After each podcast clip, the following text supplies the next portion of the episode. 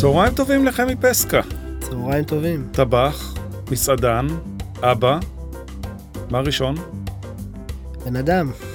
בן אדם זה חשוב. רוצה להיות בן אדם קודם. אבל אבא לפני טבח ומסעדן. חד משמעית. מה מביא אותך להיות טבח? אמ, ארץ, כאילו זה מורכב, אבל אה, אם ננסה לפשט את זה, זה...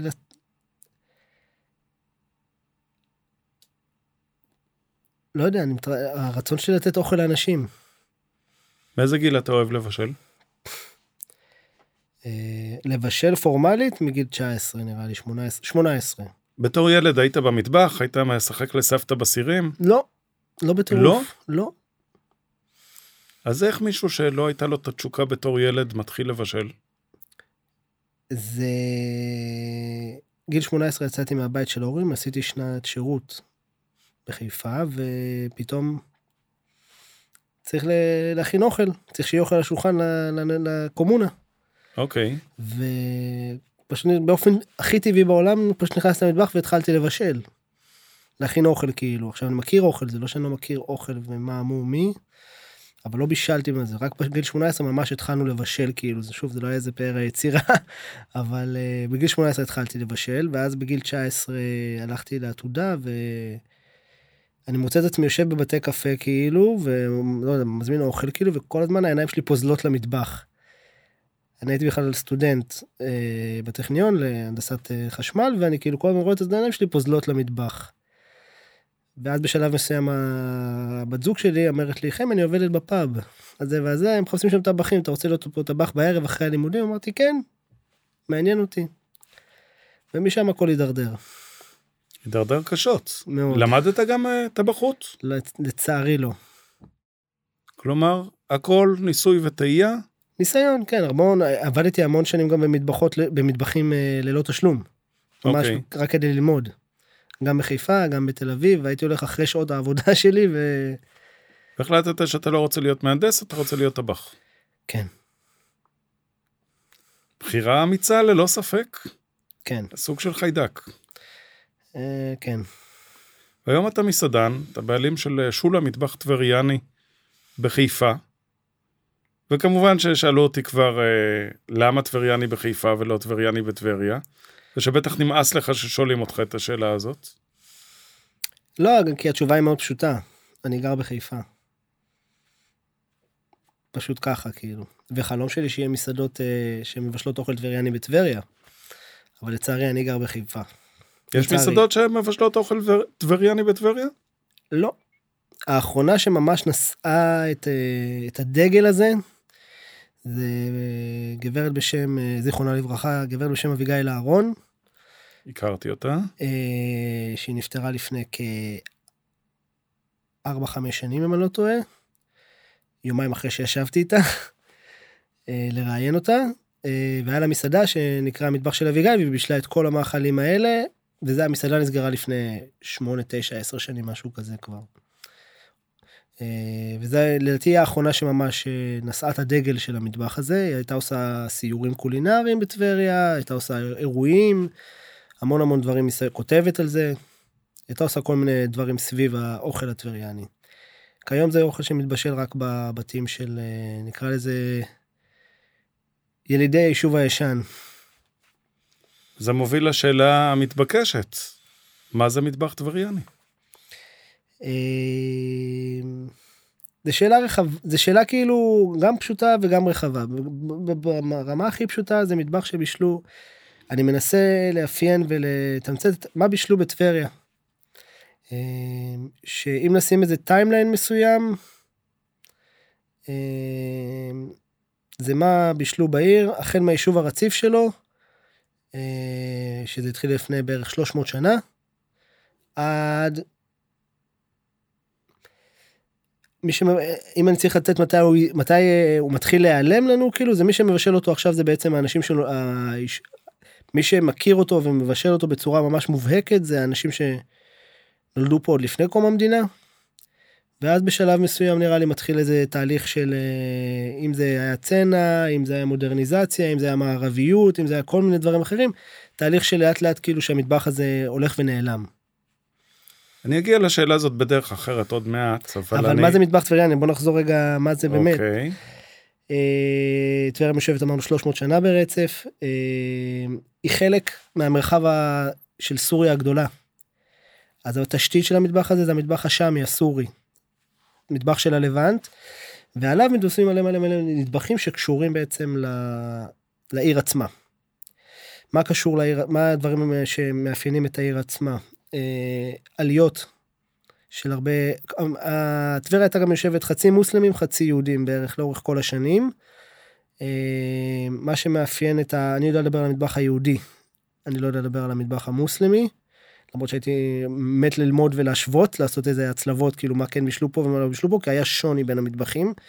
מן הסתם, בהכי בסיסי זה הכשרות של החלל של המוסלמים והכשרות של היהודים.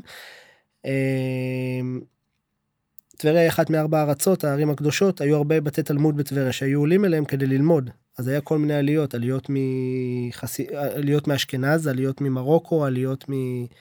אה, של כל מיני יהדות, אנשים מיהדות ספרד, מיהדות ספרד שהיגרו בעצם מתישהו הגיעו לעיר עצמה. אה, אז אפשר למצוא פתאום במטבח כל מיני השפעות של אה, בישול, של מטבח מרוקאי, סרדינים מחותנים, זה נקרא מז'וז'ין במרוקאית, וגם בטבריה עושים את זה עם הסרדינים של הכנרת. אפשר למצוא פתאום גפילטה פיש במטבח הטבריאני, אמנם לא בישלו אותו ב... בנוזל של ה... בנוזלים שהופך בעצם לאיזה ג'לי כזה, אלא היו מתגנים אותם כי הג'לי לא היה מחזיק בחום של טבריה, אבל ממש יש לי ספרים ויש עדיין משפחות שעושות את זה עד עכשיו בטבריה.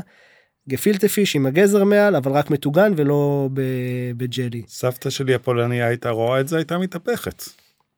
אגב, לא סיפרתי לך, אבל זה משותף לנו, גם סבתא שלי הייתה סבתא שולה. אז אתה אומר שבעצם אה, התחילה איזושהי השפעה של העליות השונות, התחילה להשפיע על מטבח שהוא מטבח אה, שמי של סוריה הגדולה, שהוא מטבח ערבי. Mm-hmm. זה לא משנה אם מבשלים אותו יהודים או ערבים, Mm-hmm. אה, מעבר להפרדת בשר חלב, הבדלים לא מאוד גדולים. ואיך מתחילה להשפיע העלייה? אז אה, עוד פעם, כל מי שמגיע הקבוצה לעיר עם המתכונים שלה, הסיפור הזה נגיד על הגפילטה פיש, יש סיפור שהגיעה חסידות מאוד מאוד גדולה שהגיעו לצפת ובצפת, מאשכנז, ובצפת לא קיבלו אותם, אז הם המשיכו לטבריה, ובטבריה עשו איזה רפורמת מרפסות, ותושבי העיר אחסנו אותם ביחד איתם בבתים את האשכנזים, והאשכנזים התחילו להכין את הגפילטה פיש. אבל מה רק שהתחילו, זה לימדו אותם לטגן את זה במקום לבשל את זה בזה, כי זה מחזיק יותר טוב אה, באזור הזה. כי אין מקררים. כן, מקררים בדיוק. והג'לי לא נקרש בחום שם. מה גרם לך להתחיל לחפש את המטבח הטבריאני? ללמוד את המטבח הטבריאני? אה, בתור טבח, קודם כל, בתור טבח בשלב מסוים היה לי רצון מאוד גדול ל... להתחבר למקום שאני נמצא בו. אה, באופן אישי זה התחיל אצלי בכלל בליקוט. כשהתחלתי לבשל דברים שמעניינים אותי מצאתי כאילו דברים שפתאום מעניינים אותי ולא ללכת לעבוד במסעדה ויש מישהו מוריד לך מתכון ואתה רץ כמו משוגע ועושה את זה. התחלתי לצאת אה, ללקט ולחפש דברים שמעניינים אותי. אה, ש... כי אמרתי אם אני בתור טבח מעניין אותי לראות מה גודל סביבי בעצם כדי כי זה הדבר הכי בסיסי. ואז בשלב שני פתאום זה היה אני ישבנו אני וחבר במקום באיזה מקום בתל אביב בפלורנטין ודיברנו על זה שאנחנו רוצים לבשל אוכל טיפה יותר פשוט טיפה יותר נגיש כדי שחברים שלנו יבואו לאכול. עבדנו עד אז במסעדות יוקרה והכל היה עולה לא יודע מה צריך עכשיו 300 שקל ארוחה 400 שקל ארוחה ורצינו שחברים שלנו יבואו לאכול. אז אה, זה היה סביב שבועות ואמרתי לו תקשיב יש איזה מנה שסבתא שלי הייתה עושה בשבועות בשישי בצהריים עם בירה. זה אחלה מנה שבעולם כאילו נקראת קלסונס. בוא נעשה את זה את המנה הזאת כאילו עם בירה וזה ונזמין אנשים ונו ישבנו באיזה מקום בפלורנטין ובמקרה הבעלים של המקום בא והתיישב איתנו לקשקש. ואז הוא פתאום אומר לנו תקשיבו אני לא עובד ביום שישי רוצים להזכיר ממני את המקום לעשות ביום שישי מה שבא לכם אמרנו כן. אז יש לנו קלסונס יש לנו מקום יום שלנו את יום שישי, אבל צריך להרחיב, צריך עוד אוכל, כאילו עוד תפריט.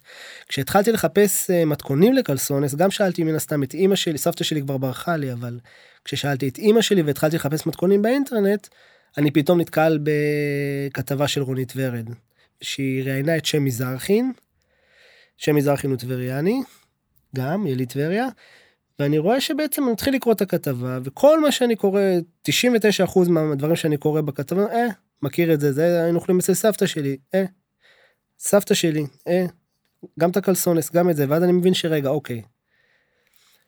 יש פה סיפור אולי יותר מעניין מ... הכנתי את הקלסונס של סבתא שלי שבועות, יש פה איזה סיפור טיפה יותר מעניין ויותר רחב, כי אני רואה שלא רק בבית של סבתא שלנו בישלו את הדברים האלה, אלא בעוד בתים. זה היה הטריגר הראשוני להתחיל אה, לחקור את המטבח הטבריאני? כן. כמה שנים המשפחה שלך חיה בטבריה? קשה להגיד במדויק. יש לנו עץ משפחה אחד שהצלחנו, וגם זה לא, לא חותם על זה במאה אחוז, די 90 אחוז, אולי כאילו אחוז די גבוה של ודאות, אבל uh, הצלחנו לזהות שב-1851 הגיע סבא רבא של, uh, סבא רבא של סבא שלי. אוקיי. מאיפה? ממרוקו.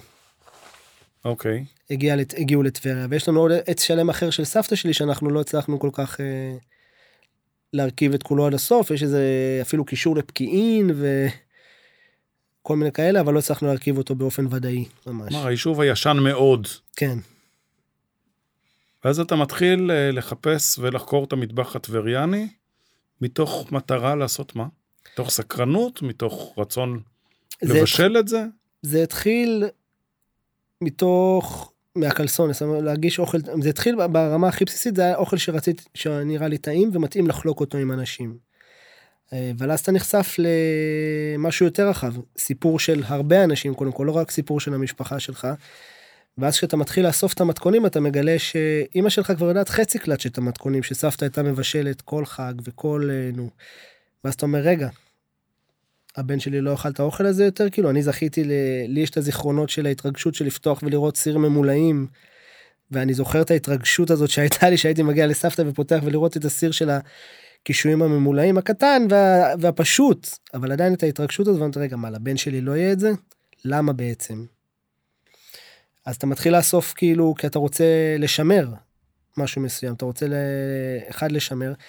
אם אני חוזר למה שדיברנו עליו בהתחלה, את הנושא של אתה רוצה להתחבר למקום שאתה גדל בו, אתה פתאום מוצא שהאוכל של המטבח הזה מחובר בצורה מאוד מאוד מאוד שורשית למקום שאני גדל בו.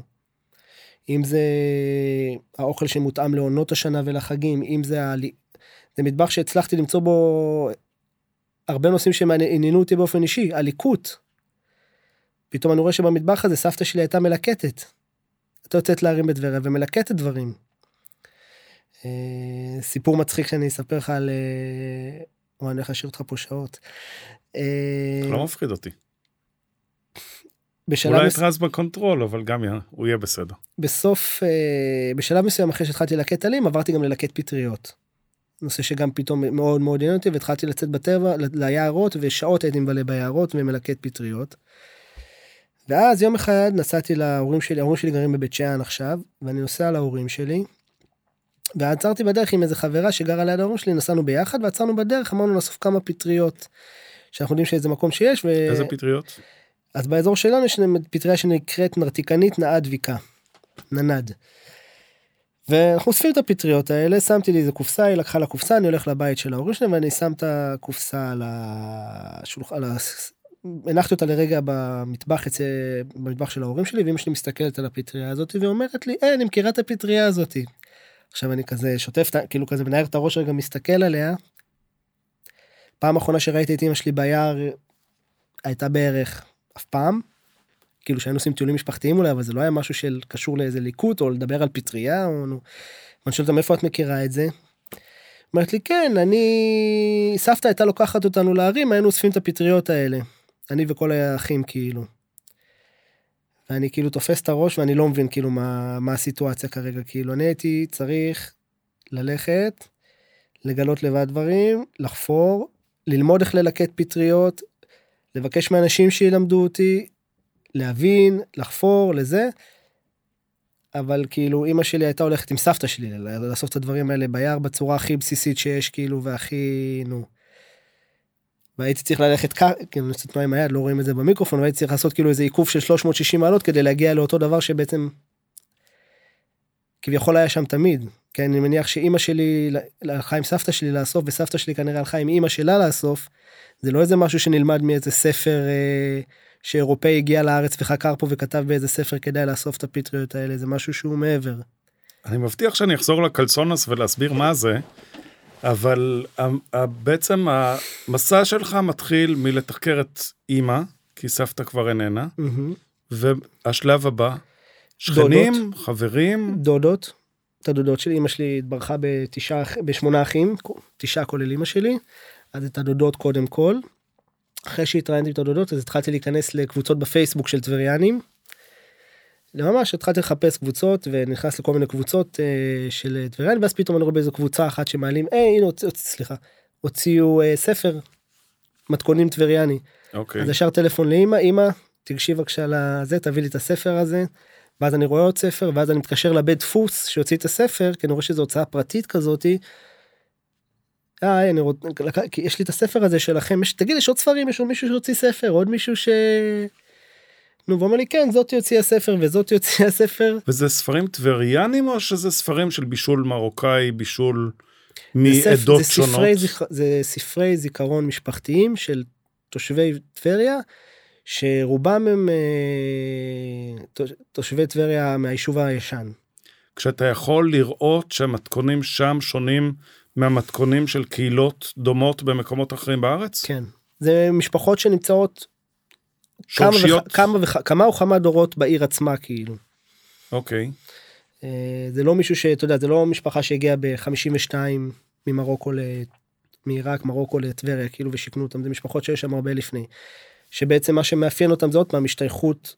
המאפיין בוא ניקח את המשפחה שלי המשפחה שלי כמבנה בוחן. הנושא הדתי אה, נשחק ונטמע באוכלוסייה טבריאנית? הם נטמעו במרחב השפה הייתה ערבית התרבות הייתה ערבית המנהגים היו ערבים של רוב המשפחות האלה. כי זה המרחב שהם חיו בו בעצם במשך אה, מאות ועשרות שנים כאילו. יפה. ומבחינת חומרי גלם, שימוש בהרבה דגים מהכנרת? בעיקר. בעיקר בדגים אה, זה יש קצת עוף ומעט מאוד בשר. אה, טבריה לא הייתה איזה יישוב עשיר במיוחד.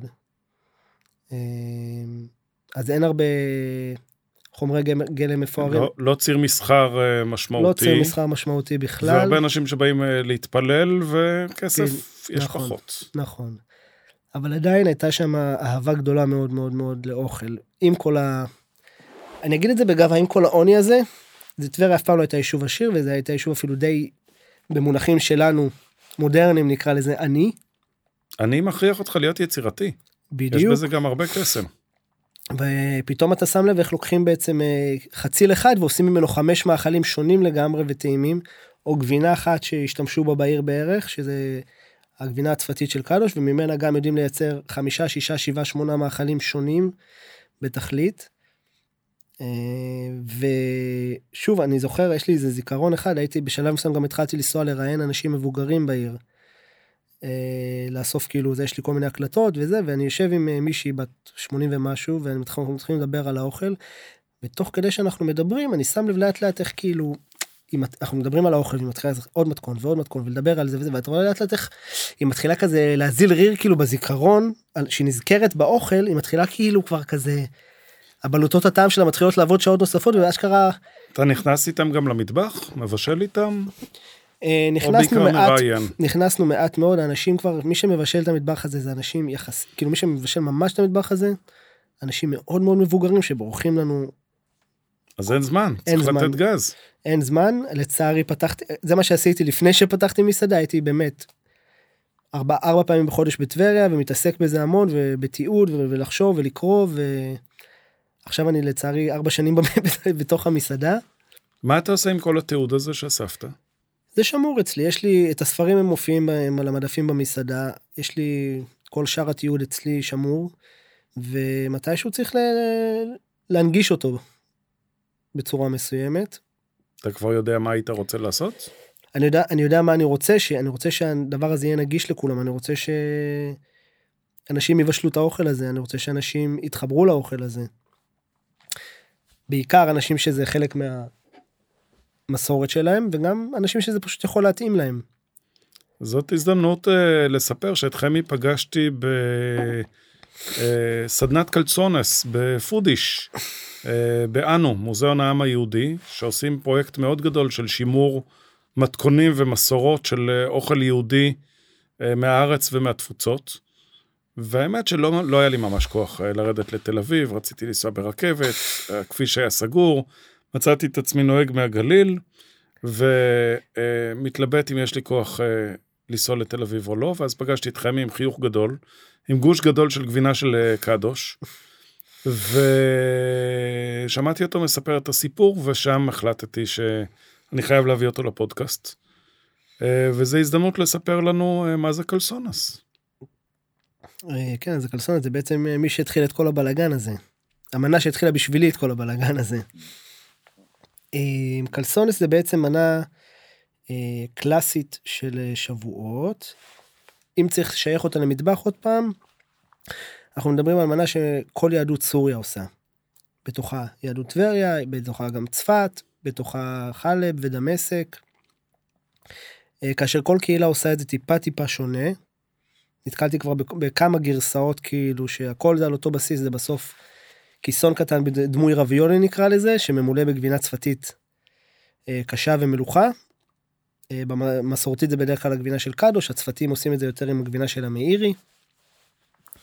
אה, מבשלים את הרביולי הזה במים, מסדרים אותו על מגש, מורחים בחמאה ועופים בתנור. כאשר הגרס... אתה רשע לא הבאת לנו לטעום. נכון. אבל אנחנו נתקן את זה. נתקן, נתקן. זו הזדמנות גם uh, לספר שבשישי ליולי אנחנו עושים אירוע של uh, קולינריה מקומית על הגג של, uh, של אנו, במוזיאון העם היהודי, ואנחנו נדבר שם על אה, אוכל, על קהילות של אוכל, ואתה גם תספר שם קצת על המטבח הטבריאני, וגם תצטרך לייצר כמה מאות קלסונס, כי אנשים יהיו חייבים לטעום, כי אחרת מה עשינו? ותהיה איתך חמדת גולדברג שתדבר על המטבח הירושלמי, ומיקה שתדבר על המטבח היפואי, אה, ויונית שתדבר בכלל על אה, תרואר של אוכל יהודי, מה מחבר אותו בתפוצות, וזה יהיה כיף גדול, כי מבחינתי אה, קולינריה מקומית זאת קבוצת פייסבוק, אבל זה לא רק קבוצה, זה קהילה. ומה שמבדיל קהילה וקבוצה זה להיפגש ב-on life, בעולם האמיתי, אה, לאכול ביחד, לשתות יין ביחד, לצחוק ביחד. וזאת תהיה הזדמנות בעיניי אה, לחשוף גם את המטבח הטבריאני, שעשיתי גוגל, הדבר היחיד שמצאתי על מטבח טבריאני זה קצת ראיונות שעשו איתך. מעט מאוד, לא כל כך מצאתי מתכונים. אחד הדברים היפים שדיברתי עם פודיש זה על זה שכל מי שיבוא לאירוע אה, יתרום בעצם שני מתכונים מהמטבח של אימא, סבתא, סיפור מעניין כדי לייצר אוסף מאוד גדול של הדברים האלה. כי ה... כמו שאמרת, הם נעלמים לנו. Mm-hmm. סבתא שלי, לצערי, אני כבר לא יכול לקחת ממנה מתכונים. הקצת שיש לי, הייתי צעיר מדי ולא ידעתי לאסוף מספיק, וזה קצת עצוב לי, אבל יש עוד הזדמנות. והקלסונס, שראיתי אותך מכין אותם, ראיתי את הגעגוע בעיניים. בתור ילד, היו עושים לך קלסונס? בתור ילד, כל שבועות, כל הבני דודים, אני מדבר על תשעה אחים, כאילו יש שם תשעה אחים לאמא שלי, הם תשעה אחים לאמא שלי, כל הבני דודים, מגיעים לבית של סבתא, ב... לא בערב חג שבועות, אלא בחג שבועות עצמו, ומחכים למגש של הקלסונס, ואני מדבר איתך על כמויות, אני עושה בידיים ולא רואים, אבל אני מדבר איתך על מגש בגודל של כאילו, נגיד מגש של תנור ביתי, הגדולים יותר קצת, ואני מדבר איתך על חמישה, שישה, שבעה מגשים כאלה שנערמים על השולחן, ועוד לפני שהם מגיעים אנחנו שולחים ידיים כדי לתפוס את האלה מהקצוות שנשרפו טיפה יותר והם יותר קראנצ'ים. שזה המון עבודה. עושים את זה ביחד, או שסבתא יושבת ומכינה? לסבתא יש את הסדר שלה, אף אחד לא... סבתא לא... זה אין סוף שעות. לא? תראה, בתור נכד, בתור יהיה נכד, זה נראה כאילו זה פשוט קורה בתור... אתה לא רואה אפילו את ההכנה של האוכל, הכל קורה כמו איזה קסם. יש איזה... יש שקט ורוגע בבית, וה... והאוכל פשוט קורה מסביב. הדודות שלי ואימא שלי לדעתי, הדבר היחידי שהם היו עוזרים לסבתא שלי זה רק עם הסלטים. אבל מעבר לזה, האוכל היה פשוט קורה בצורה... היה מופיע על השולחן. היה מופיע, לא, גם אתה יודע, סבתא יש לה בבוקר את הזמן שלה, שהיא הייתה גם עקרת בית, אז יש לה את הזמן שלה בדיוק, והיא יודעת מתי מכינה כל דבר, והיא יודעת מתי כל דבר קורה, אין הפתעות, אין, זה לא נכנסים לגוגל עכשיו לחפש איזה מתכון מיוחד לנו. יש חג, יודעים בדיוק מה יקרה, יש תסריט כתוב מראש, והוא כבר קורה במשך 60 שנה. אז הכל כבר מסודר והכל יש לו איזה קצב מסוים ודבר שקורה ואנחנו בתור נכדים פשוט חווים את ה... תס... רואים את. חווים את התסריט הזה פשוט. בוא נתעכב טיפה על, ה... על הגבינה. הבחירה של הגבינה ומה עושים איתה ולמה דווקא איתה. למה דווקא איתה? אה, זה, התשובה למה דווקא איתה היא מאוד פשוטה. זה גבינת קדוש, בוא ניתן רגע מה זה הגבינה הזאתי.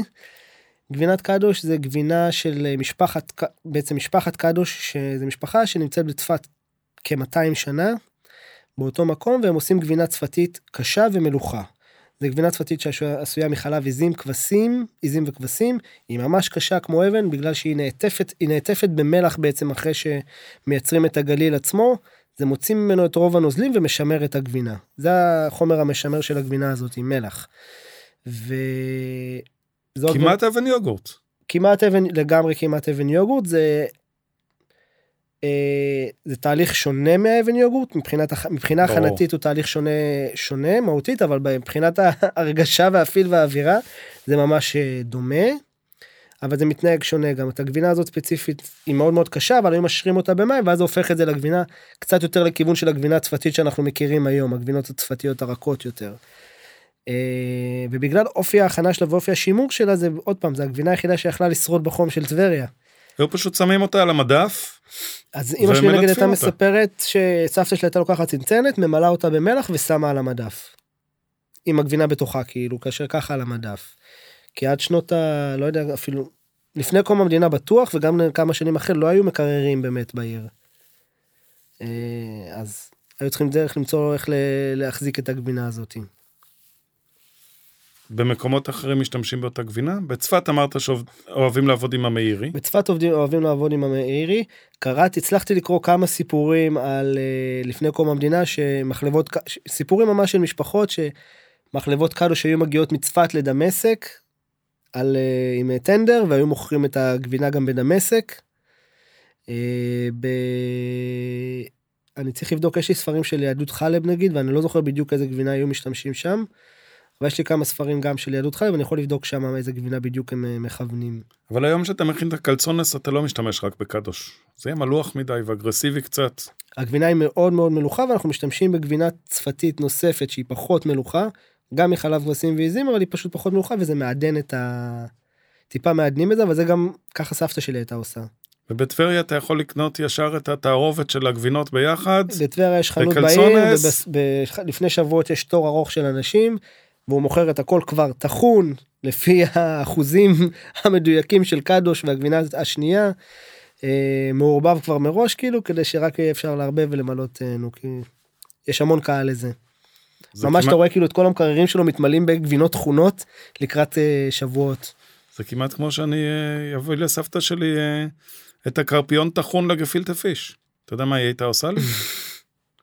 אחד הזיכרונות שלי מסבתא שולה שלי, זה שהרבה אחרי גיל 90, שהיא הייתה מכינה גפילטה פיש לחגים, אז אני בתור הנכד הייתי הולך לקנות את הדגים וחותך אותם וטוחן אותם מול עיני הבוחנות. ומכינים ביחד, ואני רושם ושוקל ומודד, כי שואלים אותה כמה, אז היא אומרת כמה שצריך. ומודד, מודד, מודד, מודד, ממש הכל, ואחרי שהיא אה, נפטרה בשיבה טובה בגיל 97, החלטתי שאני עושה גפילטה פיש, והלכתי למתכון, ונצמדתי למתכון, ויצא מגעיל. לא יכולתי לאכול את זה, לא היה לזה את הטעם, וסבתא גם אמרה לי, כל דג שמן אחרת, כל אחד צריך אחרת, זה אחרת. והמון שנים מאז לא העזתי לנסות, ויום אחד אני אצטרך לנסות אחרי הרבה שנים במטבח, נורא בא לי לנסות עוד אתה פעם. תצטרך לנסות הרבה פעמים כדי שהיד תלמד והעין תלמד. היתרון של סבתא, סבתא, גם סבתא שלי, היא ידעה להגיד על בצק אם הוא לח מדי או קשה מדי, כי היא פשוט כל החיים שלה מרגישה את אותו בצק. והיא יודעת להגיד אם הוא רך מדי או קשה מדי. כן, סבתא הייתה מרגישה את התבלינים ביד, מה שנקרא. כן. אה, קלאודיו אורדן כתבה על זה, זה באחד הספרים של הטקסט נהדר על הנושא הזה של כאילו אוקיי יש מתכון אבל לפעמים הלימון חמוץ יותר לפעמים הלימון חמוץ פחות לפעמים הנענה מרירה יותר או מרירה פחות. וצריך בקיצור, ספרי בישול זה חרטא. ספרי בישול כשאני מחפש ספרי בישול אני לא מחפש ספר עם הרבה מתכונים אני מחפש אני מחפש ספרים עם הרבה טקסט. השראה. השראה וסיפור ופולקלור ואת ה... מעבר המתכון זה רק מספרים בסוף ומספרים לא לא מוצאים טכניקה ולא לומדים עומק ממספרים אבל כשאתה יודע שאתה שחושבים לך על המתכון הזה שהיו עושים אותו בחג הזה והזה אז אתה מבין שאולי בחג הזה והזה הירק הזה והזה יותר טובים מאשר בחג אחר או שהיו עושים את זה וזה היה לוקח שלוש שעות ולא ארבע שעות ולא יודע מה והיו עושים את זה במשך לילה שלם. אתה לומד כל מיני פרטים קטנים שמחברים אותך בעצם לאיזה תהליך של מתכון. ואז משם אתה מתחבר גם לאיזה תהליך של אולי אה, תרבות מסוימת או מסורת מסוימת. המניפה הרבה יותר רחבה כשיש לך טקסט ולא רק מספרים. איזה עוד מאכלים של סבתא אתה מתגעגע אליהם? או מבשל אותם? מבשל זה קל. אני מבשל משהו שהוא מאוד מאוד מכעיס אותי שאני מבשל את רוב המאכלים במסעדה ולא בבית. ו... אתה מביא את הילדים אבל לאכול במסעדה? בטח ברור כן אבל עדיין אה, זה מקבל טעם אחר? מסעדה שלך היא מסעדה קטנה. כן מסעדה לכמה? 30 סודים? משהו כזה, נכון? 30-40 כן. אוקיי. אז זה אומר שזה לא ממש מטבח אה, מסחרי. אה, לא אנחנו לא עדיין זה הכל בעבודת יד וקטן. הכל בעבודות ו... יד הכל קטן אין לנו חומרי גלם מעובדים כמעט במסעדה החומר גלם המעובד היחיד שיש לנו במסעדה זה טחינה אם אפשר לקרוא לזה ככה אנחנו קונים טחינה כאילו לא טחינה גולמית ויוגורט. אוקיי. כל השאר אנחנו מכינים הכל לבד מאפס.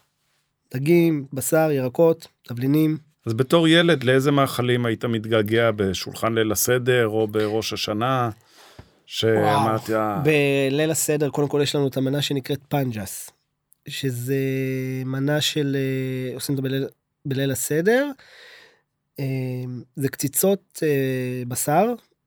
שזה לא באמת קציצות זה יותר חתיכות שהיו קוצצים בשר עם סכין וזה היה נשאר עדיין צ'אנקים כאלה חתיכות מרובעות קטנות מערבבים את זה עם קמח מצה מייצרים מזה איזה קציצה כלשהי כזאתי והיו מלפפים אותה על גבעול של עקוב. אוקיי. אה, עקוב צמח שזה אה, אוכל טבריאני? זה ממש אה, אתה מכיר את זה גם ממטבחים אחרים? אה, אני שמעתי על זה ב... הצלחתי קצת למצוא נגיד מטבחים עיראקים שעושים את זה טיפה אולי וכל מיני מקומות אחרים. אבל לא משהו מובהק אה, זה לא יודע אם אני יכול לייחס את זה מובהק רק ל... את הסגנון הזה של הבישול עם הקוב ולקציצה וזה. אה, לא נתקלתי בהרבה מקומות עוד פעם אה, קצת רפרנסים עיראקים וקצת רפרנסים אולי אה, עוד פעם סורים. אבל עוד פעם אני יודע שבטבריה זה היה מנה בעיר שעושים אותה. שמשלבת ליקוט ומעט כן, בשר, כן, כי מעט זה בשר, חג מערבבים את זה עם הרבה. קמח מצה. מלפפים את זה על גבעול של הקוב בעצם ומטגנים את זה ואז מבשלים את זה ברוטב של לימון.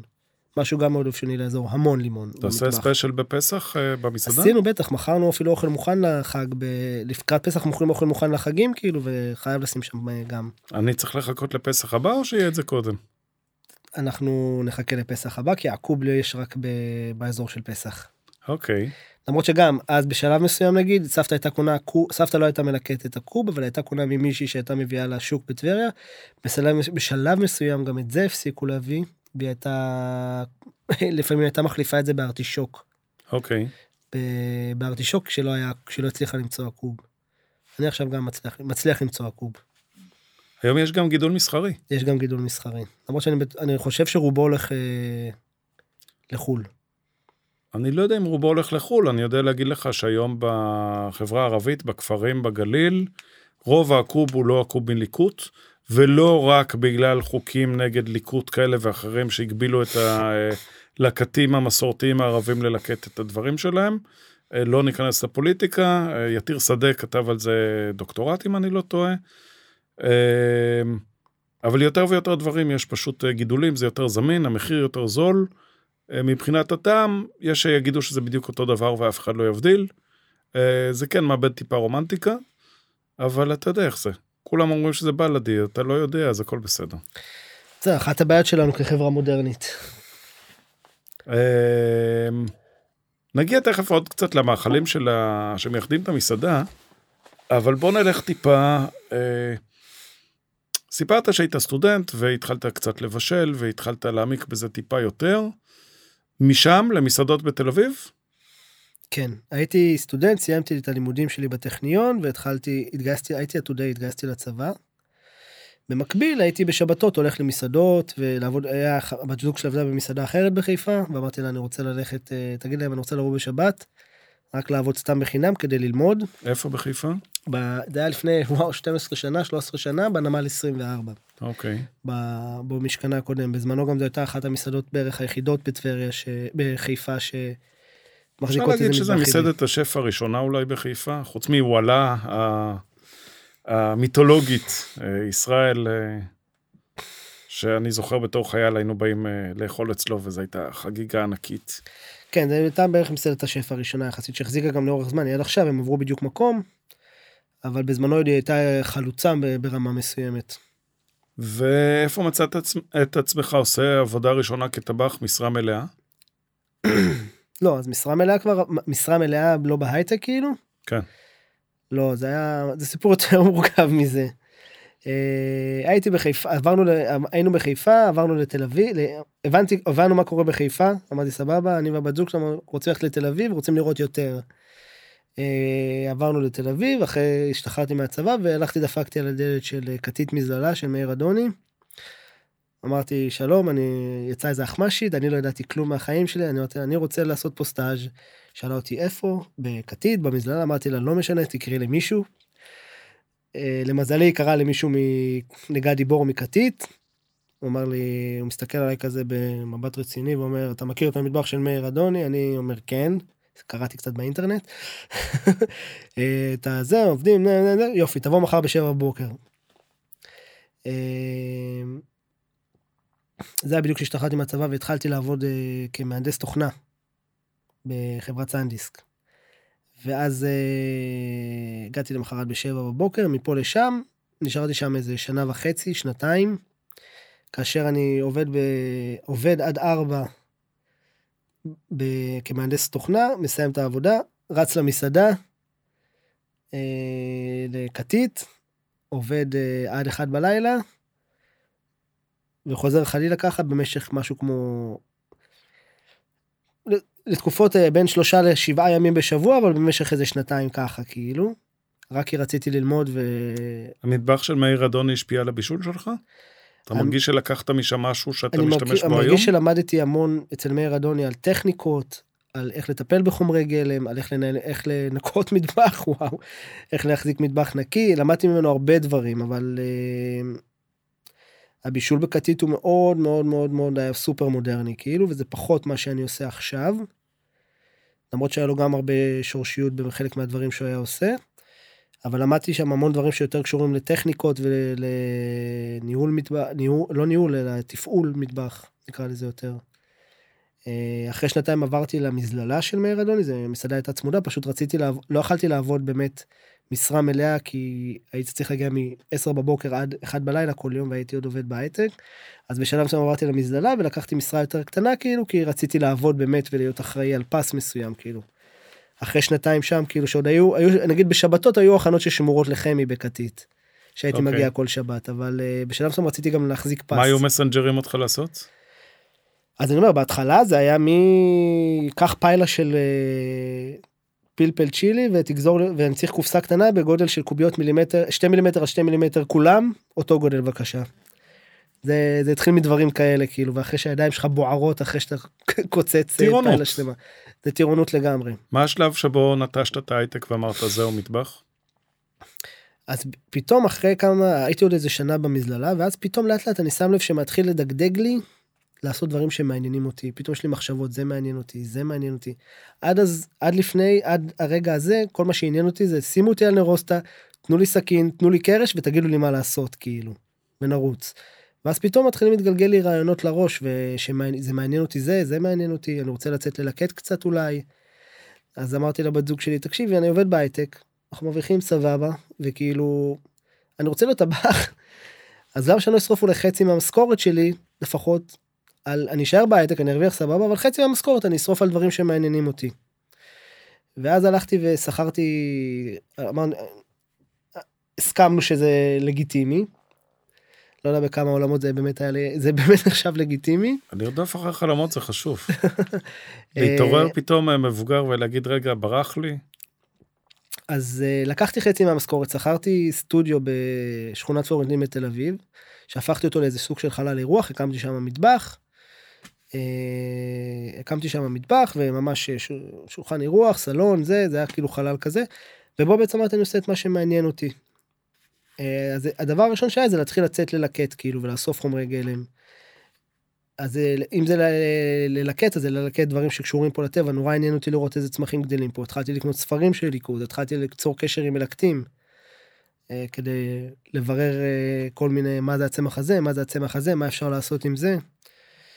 אה, ואז התחלתי לעשות מן הסתם גם מרדף אחרי חומרי גלם מקומיים כאילו של אוקיי זה חומר שקשור לפה בעצם זה לא משהו שמביאים עכשיו מאירופה והוא נחשב וואו כי הביאו אותו מאירופה. זה משהו שעושים פה במשך 100 שנה. בוא נבין למה עושים את זה פה במשך, במשך 100 שנה במשך אי אלו שנים ואיך זה קשור ואיך זה מעניין ואיך אפשר כאילו בעצם להגיש את זה בצורה שתגרום לבן אדם להרגיש יותר קשור למקום יותר טעים זה יותר כבר טוב. התחלה של אה, חיבור למטווח טבריאני או שעדיין לא? החיבור למטבח הטבריאני זה המשך של זה כאילו בסופו של דבר כן. כי אם דרך המטבח הטבריאני אני רואה מה אפשר ללקט פה עונתי ואני רואה מה אפשר מה גדל פה עונתי ואיך זה מתחבר למתכונים ולמ... של, של החגים של השנה. אה, אז זה, זה, הייתה, זה היה המשך באופן טבעי של הדבר הזה. ומשם קפצת ראש והחלטת להיות מסעדן. כן. כולם החזיקו אותי כולם אמרו לי שלא לא ניהלת מסעדה לפני זה. ניהלתי מטבח לפני זה. מטבח, פס, הפכת להיות מסעדן. כן. משוגע. משוגע. זה היה... זה טירונות מטורפת כאילו. ספר קצת מה, מה עבר לך בראש, איך, איך, איך עושים מעבר כזה בכלל?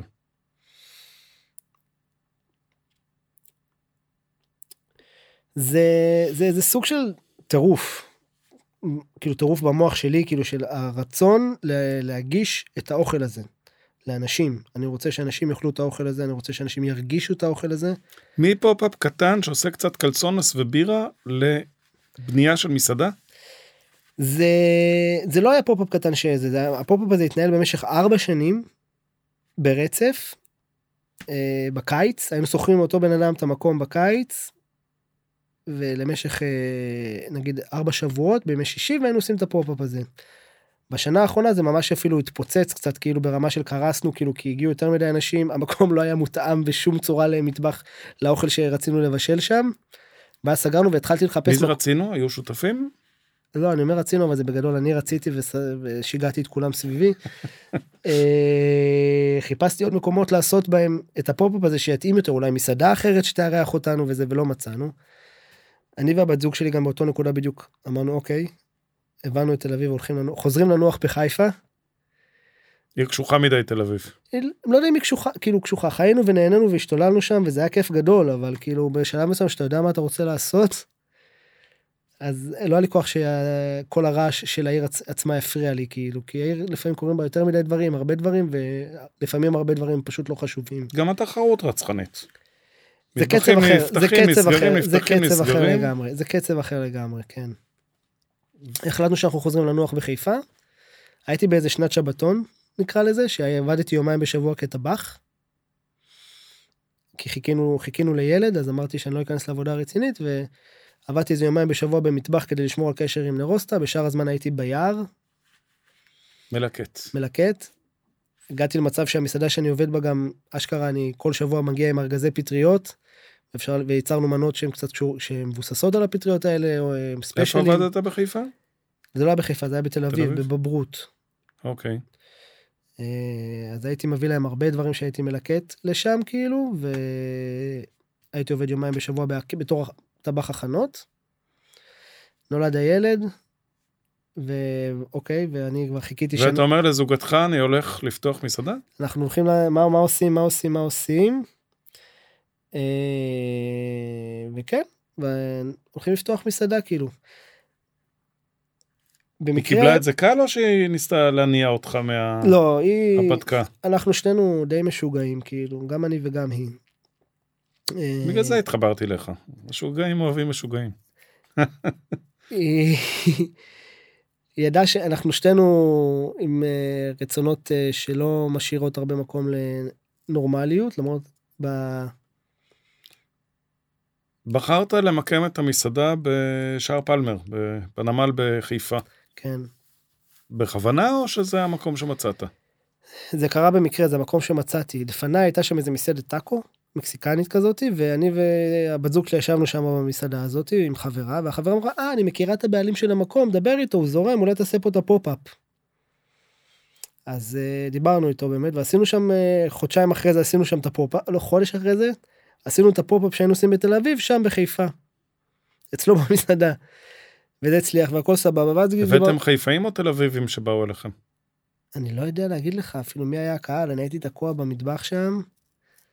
אני לא יודע מי אכל אפילו. לא יצאת לעשות איתם צ'ייסרים? אני תקוע במטבח בדרך כלל.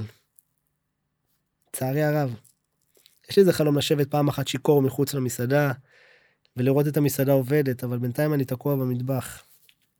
עכשיו, בשנה, בשנה האחרונה טיפה, בחצי שנה האחרונה טיפה פחות. ההחלטה הייתה ברורה מאליה שהולכים על מטבח טבריאני? אה, לא במאה אחוז. לא. נורא, יש לי עוד המון המון דברים שמעניינים אותי שהם כביכול מחוץ למטבח הטבריאני. הם יושבים על אותם עקרונות, אני רוצה לדבר על ליקוט, אני רוצה לדבר על אה, דבר, מקום, דברים שקשורים למקום, אני רוצה לדבר על אה, חומרי גלם בסיסיים ומעניינים. והיו עוד כל... יכול... בחרת מיתוג שקצת מגביל אותך בקטע הזה.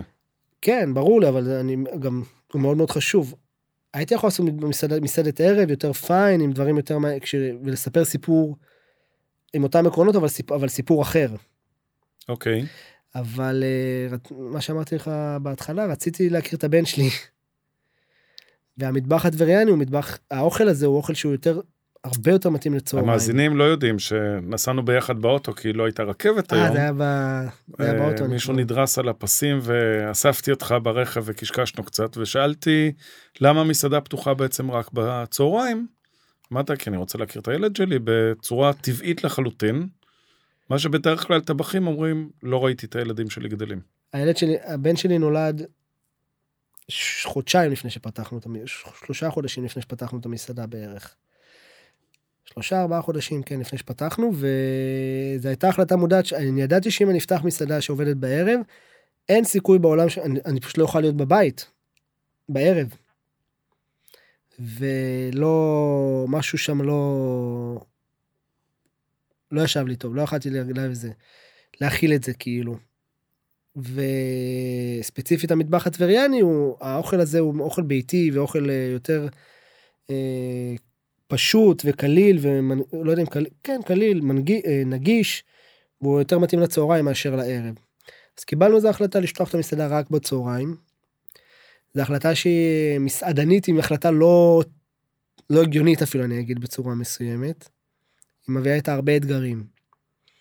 בעולם המודרני שאנחנו חיים בו. בעולם שאנחנו חיים היום זה תעבוד כמה שיותר, הרבה, מלא ועוד קצת, ועוד, ומעבר.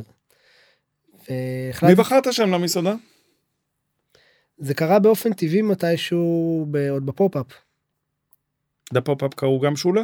הוא התחיל בתור טבריה פינת וושינגטון, כי זה היה בשדרות וושינגטון בפלורנטין. ואחרי שחפרתי מספיק לאמא ולדודות זה הפך להיות שולה. מטבח טבריאני.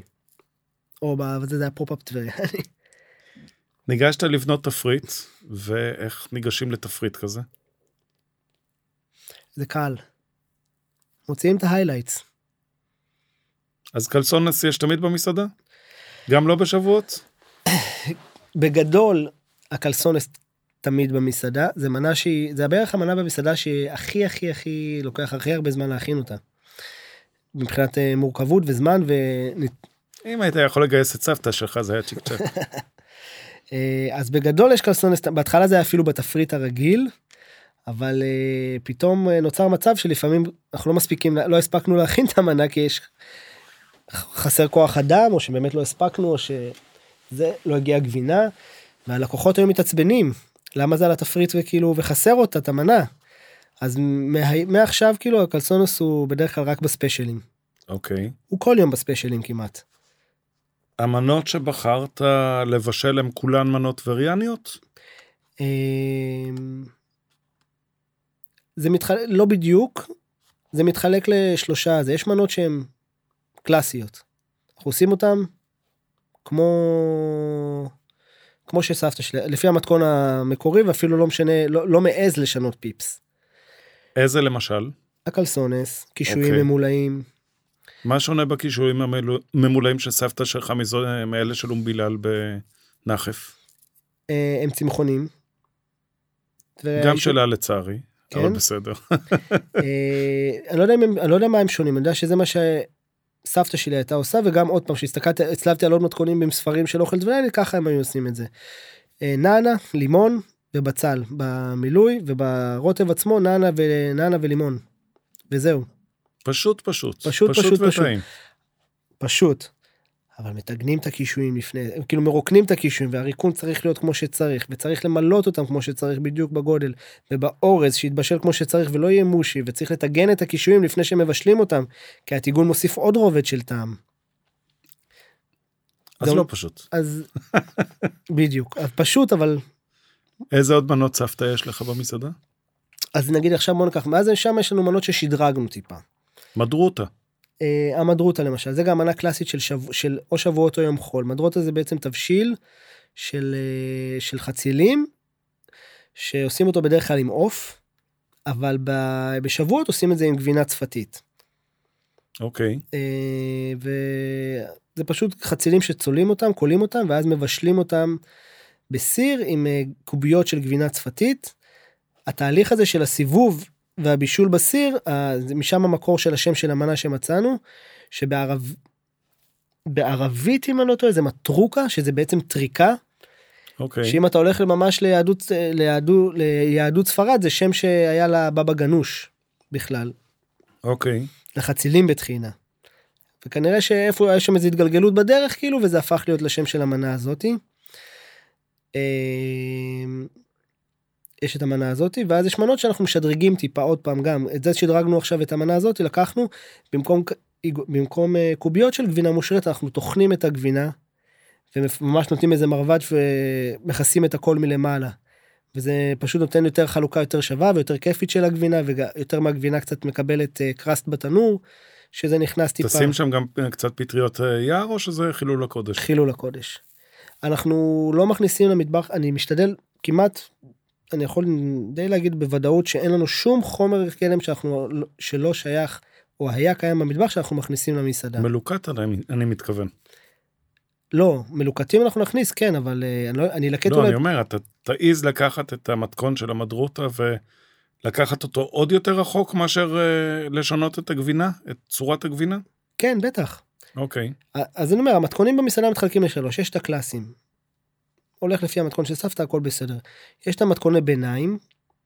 שזה בעצם לקחת מתכון קלאסי וטיפה לה, להתאים אותו לתקופה לעדכן אותו טיפה אם אנחנו עושים את זה למשל במדרוטה או נגיד שיש לנו סופריטו שזה תבשיל של אה, תפוחי אדמה ועוף. מטבחים אחרים זה תפוחי אדמה ובשר בדרך כלל אנחנו מטבח יותר אני. אני ומשתמשים אה, בעוף. אז אנחנו משתמשים בעוף הכי טוב שיש בשוק אמנם אבל אה, משתמשים בעוף. אה, ו- אפשר להרים אה, לשלמה, נכון? אפשר להרים לשלמה לגמרי מגיע לו. שלמה שיין, עוף לולו? כן. אנחנו משתמשים בעוף של לולו שזה עוף מדהים. באמת לא נתקלתי במוצר כזה כאילו הרבה זמן ואני מאוד מתלהב ממנו. אני גם מאוד אוהב את העופות של אריק מלמד, ממשק מלמד, אבל שניהם חברים ומאחל להם רק בהצלחה. אה, ונגיד אז שם אני מוסיף אני מרשה לעצמי להוסיף ציר ירקות. שבמתכון המקורי אין ציר ירקות. לסופריטו עצמה אנחנו מבשלים מתגנים המון בצל ואז מוסיפים לזה עוד קצת ציר ירקות עם ירקות שהיום משתמשים בהם במטבח אמנם לא, ירק, לא מביאים ירקות מבחוץ. הירקות שיש לנו במטבח שמופיעים בשאר המתכונים. ו... אה, אז הוספנו לפה ציר ירקות ושדרגנו טיפה את המתכון ואת העומק של המנה עצמה ואז יש את המנות האחרות שזה בעצם המצאה שלנו לגמרי אבל זה מבוסס על חומרי הגלם שקיימים במסעדה. אה, המנה שאח... אחת המנות הכי נמכרות אה, ב... במסעדה זה קבב של בורי. רציתי לשאול אותך על דגים, יפה, באת לי טוב. אה, סבתא שלי לא הייתה עושה קציצ... קבבים של בורי, היה קציצות דגים, היה כל מיני מתכונים של זה, אבל הכל דגים מהכנרת. הכל דגים מהכנרת. גם במסעדה שלך היום. היום הגענו סוף סוף למצב שאנחנו כל. כרגע כל הדגים במסעדה הם מהכנרת. שמי הספק שלהם? אושן גל. אושן גל? גל 61 זה חברה זאת שבעצם אומרת שזה הדגים של מנחם לב מעין הדגים. של קיבוץ אה, עין גב כן. אה, סוף סוף הצלחנו להגיע למצב שיש אה, דגים שאפשר אה, להחזיק אותם כאילו יש המון מורכבות עם אה, היה המון מורכבות עם הדגים של הכנרת. למצוא מישהו שידוג אותם בצורה נכונה בצורה טובה וישמר אותם בצורה הם נורמלית. דרך אגב נכנסו לחייברי יחסית לא מזמן, כן, כן. על דייג לפי פרוטוקולים מסוימים, ומנחם גם איש מאוד מיוחד.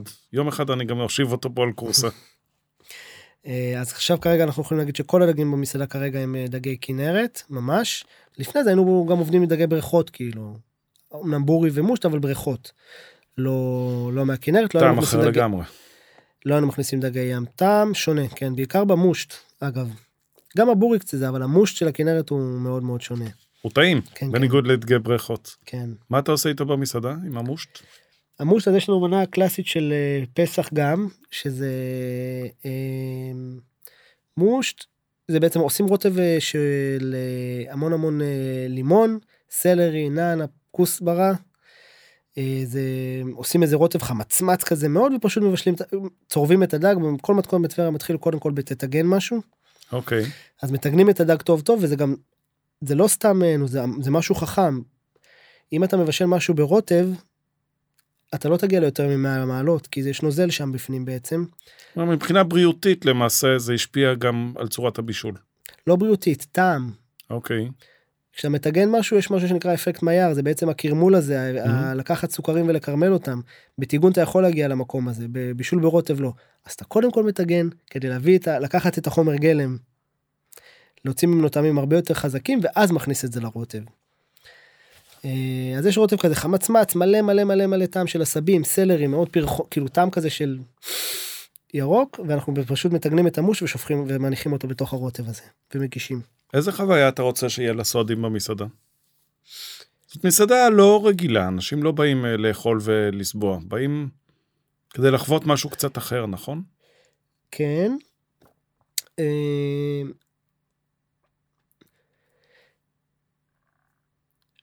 הייתי רוצה שאנשים קודם כל יוכלו להירגע מהמציאות היומיומית המטורפת שאנחנו חיים בה לכמה דקות ואני מוצא את עצמי לפעמים נגיד שיש לנו לקוחות גבוהים שאני רואה אותם אוכלים ומתעסקים בטלפון אני כועס עליהם. אוקיי. אני אומר להם תניחו את הטלפון רגע בצד תאכל כאילו או שהמון לקוחות שבאים ועושים שאני מכיר שבאים ועושים take away למשרד. נשמה תשב שנייה כמו בן אדם תאכל למה שתאכל על המחשב שלך כאילו. אז קודם כל לספק לאנשים איזה break מהיום יום. אה, את אותו break בדיוק שכשהיית הולך לסבתא והבית היה שקט והכל היה מוכן לך ומסודר לך והכל היה קורה בלי שתשים לב בכלל ועוטף אותך. אז את הברייק המסוים הזה. אה, בתקווה שהם ירצו גם לקחת את זה איכשהו ברמה מסוימת אליהם הביתה כאילו. גם מבחינת תמחור, בחרת מבחינת תמחור. להיות ברמה מאוד אה, שכל אחד יכול להרשות לעצמו. לא רק לחכות ליום הולדת או לחגיגה מיוחדת. כן אנחנו לא מהכי זולים בשוק אבל אנחנו יחסית ל... גם יחסית ל... ל... לחומרי גלם שאנחנו מביאים כאילו שאנחנו בוחרים אז אנחנו יחסית רציתי לתמחר את זה באופן נגיש. אני רוצה שלא לא, לא הייתי מוכן שעכשיו. לא כל אחד יוכל לאכול. להחזיק מסעדה בחיפה זה דבר הגיוני? להחזיק מסעדה לא, בכלל זה, זה בוא, כן. תתחיל משם זה עוצר שם כאילו להחזיק מסעדה זה לא דבר הגיוני. קהל בחיפה הוא לא קהל פשוט. הקהל בחיפה הוא לא קהל פשוט לא. באופן מצחיק הרבה מהקהל שלו מחוץ לחיפה. ועוד לרדת לעיר, לחפש חנייה. כן.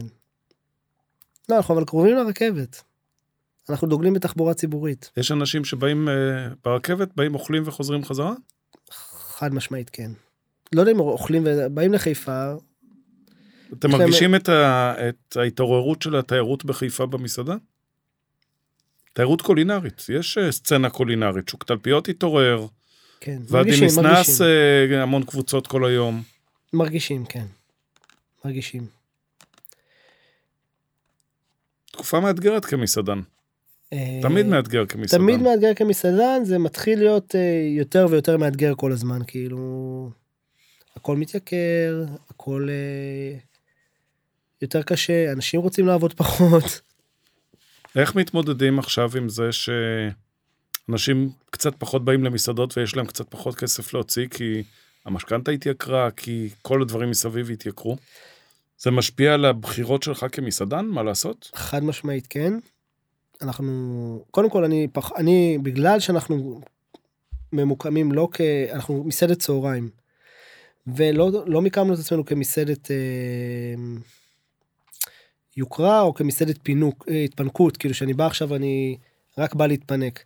אנחנו מספקים גם מי שרוצה לבוא ולאכול ופשוט לאכול צלחת ולסבוע כבן אדם. מסעדה משפחתית, מסעדה ביתית, לא מסעדת פועלים מצד אחד ולא מסעדת יוקרה מצד שני. נכון, אז אפשר, אז לח- זה סוג אנחנו של פח- משפחה, זה להכניס אותם הביתה שלך, לסבתא שלך, לסירים שלה. אז אה, אנחנו פחות, קצת פחות, נפ... עדיין, פחות נפגענו ממסעדות, נגיד נקרא לזה ממסעדות יוקרה. כי אנחנו, מישהו שרוצה פשוט, העורך דין שרוצה לאכול בצהריים, או ה... לא יודע מה, העובד במשרד שרצה לאכול בצהריים, עדיין יכול להרשות לעצמו לבוא לאכול אצלנו ברמה מסוימת. מרגישים שהרבה פחות, אבל עדיין יכולים להרשות לעצמנו, זה לא להוציא עכשיו ללכת למסעדת יוקרה ולהגיד התפנקתי וזה, למרות שנו. אז אנחנו פחות נפגענו, נראה לי, עדיין, בינתיים, פחות נפגעים מהדבר הזה, ועדיין נגישים לאנשים. אה, ואנחנו שומרים על זה ומנסים כל הזמן כאילו לייצר מצב שבמתכונים אם זה באוכל ולראות איך מוצאים פתרונות יותר אה, זולים בלי לפגוע באיכות. ולפעמים אתה מגלה שאתה יכול להרים את האיכות ולהוזיל את המחיר. עד כמה אתה משנה תפריט עונתית? אה, יחסית אה, התפריט שלנו בנוי יחסית משתנה יש לנו מנות שהם יכול, שאפשר לרוץ איתם כל השנה כי נגיד לא יודע מה סופריטו אז תפוחי אדמה יש כל השנה ועוף יש כל השנה אפשר אבל הסלטים משתנים בחורף יהיה לנו סלטים של עלים ושל. אה, אה, וואי ברח לי הסלט השני של החורף שלנו. בחורף הזה יש סלטים יותר יגיע מבוססים. לחורף, תיזכר. כן. בחורף היה לנו סלטים שיותר מבוססים על עלים או על שומר נגיד ודברים כאלה ובקיץ עכשיו אתה תמצא סלטים של עגבניות של מלפפונים של פקוס של חרוש. אה, בח... בקיץ אנחנו המדרוטה שלנו הייתה עם חצילים. אה, אבל אה, בחורף אה, כביכול החצילים פחות טובים למרות שבימינו היום אה, הכל מתערלל כאילו ופתאום אני מקבל בק... אני יכול לקבל בחורף חצילי חממה יותר טובים מהקיץ. אז בק... בחורף אנחנו מלקטים עלי סלק בר ומשתמשים בהם למדרוטה שלנו ועושים מדרוטה מבוססת על עלי סלק ולא על חציל. עם האלכוהול אתה גם קצת משחק. קצת כן. רוצה לספר על זה קצת? על מה מה שעל המשמישים. למשל, אה, מאוד, אני מאוד אוהב, יש לי, יש משהו אחד שאני מאוד מאוד מאוד מאוד מאוד מאוד אוהב, זה מישמישים. ויש מישמיש ספציפי שמגיע בערך לשבועיים בשנה, הוא צריך להגיע כל רגע עכשיו האמת. המסטיקאווי הקטן, המסטיקאווי הקטן, זה מישמיש כל כך קטן, מפוצץ בסוכר ובטעם. ברמת הגולן כבר יש. אז זהו, השאלה באיזה שלב הוא, שהוא עדיין קצת ירקרק, או הבשיל והורידו, ו... ומה אתה עושה איתו? אז אה, אני יכול, אני, אני כמו מכור, כאילו פשוט כונס סלסלאות ואוכל אותם ככה. ובשלב מסוים הבאתי אותם מן הסתם גם למסעדה, סבא שלי גם אצלו, תמיד היה זיכרון אגב מהבית של סבא וסבתא שלי שהיינו באים בשבת, לרוץ למרפסת, לדלת מאחורי המרפסת, תמיד הייתה שם, הייתה, שם שקית עם כל הגוגואים. והיינו רבים מי לוקח את השקית ראשון כי היינו משחקים עם הגוגואים האלה כל מיני משחקים של אה, כן, היום הבאתי לבן שלי גוגו אם הוא מסתכל עליי, אבא, בדיוק. מה אני אעשה עם זה? אז זה הזיכרון שלי, היו המון מישמישים אצל סבא וזה, וגם אני מאוד מאוד אוהב מישמישים. ובשלב מסוים אמרתי, אוקיי, אני רוצה לעשות עם המישמיש שזה עוד דברים, כאילו, רק מלאכול אותו. אה, עשינו גם כל מיני, קצת קינוחים איתם במסעדה ודברים כאלה. אה, ואז פניתי לחבר, רמי בר מאור, מיקב בר מאור, ואמרתי לו, בוא נעשה עם זה משהו. אז. עוד לפני שפניתי אליו, אני עשיתי להם איזה אשראיה מסוימת, אשראיה מסוימת עם סוכר, ויצרנו מזה איזה סירופ. אה, שאחרי זה היינו במסעדה קצת ערבבנו אותו עם אלכוהול ודברים כאלה בשלב שני אני ורמי שנה אחרי זה אני ורמי השרינו אותם באלכוהול גם בדיוק לפני שלושה שבועות טעמנו אותם את האשריה והבנו מה צריך לעשות וכיוונו דברים. ואנחנו מחכים עכשיו שיגיע הגל הבא של כאילו השנה שיגיע המישמישים ואנחנו ניקח את זה וננסה אשכרה ממש לצאת עם אה, לעשות משהו יותר אה, לא יודע אם מסחרי, אבל משהו שהוא כמות אה, נכבדת שנוכל למכור במסעדה, או אפילו להוציא קצת החוצה, כאילו. כי אני נורא אוהב את המשמיש הזה, ואני רציתי להגיד, לחגוג אותו בתור אלכוהול. לאן אתה רוצה ללכת עם המסעדה קדימה? אתה רוצה להישאר ככה, או שיש חלומות לקחת את זה למקומות אחרים? אני רוצה להישאר עם זה ככה, אבל רק להדק ולהדק ולהדק ולהדק ולהדק. את המתכונים, את הסיפור, את החוויה. אין לי רצון להיות איזה מסעדה הרבה יותר גדולה. עם... לכתוב באיזשהו שלב ספר על המסעדה, על, המת... על המטבח של סבתא? אה, בסוף צריך לחלוק את המידע שיש, אני מאוד רוצה לחלוק את המידע שאנחנו, שאני אוסף. איך נעשה את זה, אם זה יהיה ספר, אם זה יהיה משהו אחר, אני לא יודע, אבל צריך לחלוק את זה איכשהו. וצריך עוד להמשיך, ואני מאוד מאוד רוצה גם להמשיך לאסוף מידע, אני כרגע עדיין עסוק בניהול המסעדה ותפעול של המסעדה. אבל הייתי אז רוצה זה להמשיך למי לאסוף שיש. רעיון מה לעשות עם זה, שיגיע לנמל 32? מה? אם מישהו יש לו רעיון מה לעשות עם החומר שאספת, שיגיע לנמל 32? חד משמעית כן. חד משמעית כן. אנחנו uh, תכף מסיימים. משהו שאתה רוצה להגיד למאזינים ששומעים אותנו? לא? כאילו... המלצות, מחשבות, חוץ מזה שאתה מזמין אותם לבוא לאכול ובאמת לחגוג את האוכל הטבריאני ואוכל אה, טעים ושונה. אמ,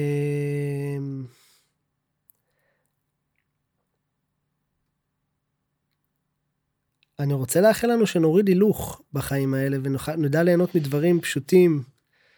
ו- לאכול בלי קטנים, טלפון. ונזכה לאכול בלי טלפון. ובלי טלוויזיה ובלי רעשי רקע. ובלי רעשי רקע ופשוט כאילו להתרכז באוכל או בבן אדם שיושב מולך או בסיפור של האוכל ונדע ליהנות מהדברים הפשוטים שיכולים לספק לנו הרבה יותר מכל העושר שאנחנו חיים בו עכשיו. אז אני אה, אגיד תודה על זה שבאת להתארח אצלי בפודקאסט. אנחנו נתראה על הגג של אה, אנו ונאכל קלסונס ונשמע קצת סיפורים.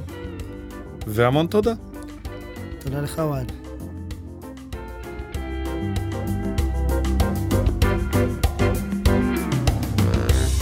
תודה שהאזנתם לעוד פרק של הפודקאסט קולינריה מקומית. אני מקווה שגם היה לכם כיף וגם קיבלתם ערך ולמדתם דברים חדשים. אם אתם אוהבים קולינריה ונהנתם, אתם מוזמנים להירשם למעקב. אם יש לכם מה להגיד, לספר, אורחים שאתם חושבים שכדאי לראיין לפודקאסט, אתם מוזמנים ליצור קשר דרך קהילת הפייסבוק של קולינריה מקומית, להשאיר לי הודעה פרטית או דרך האתר פודשופ, ואני אשמח להגיב, לארח ולשמח את כולנו.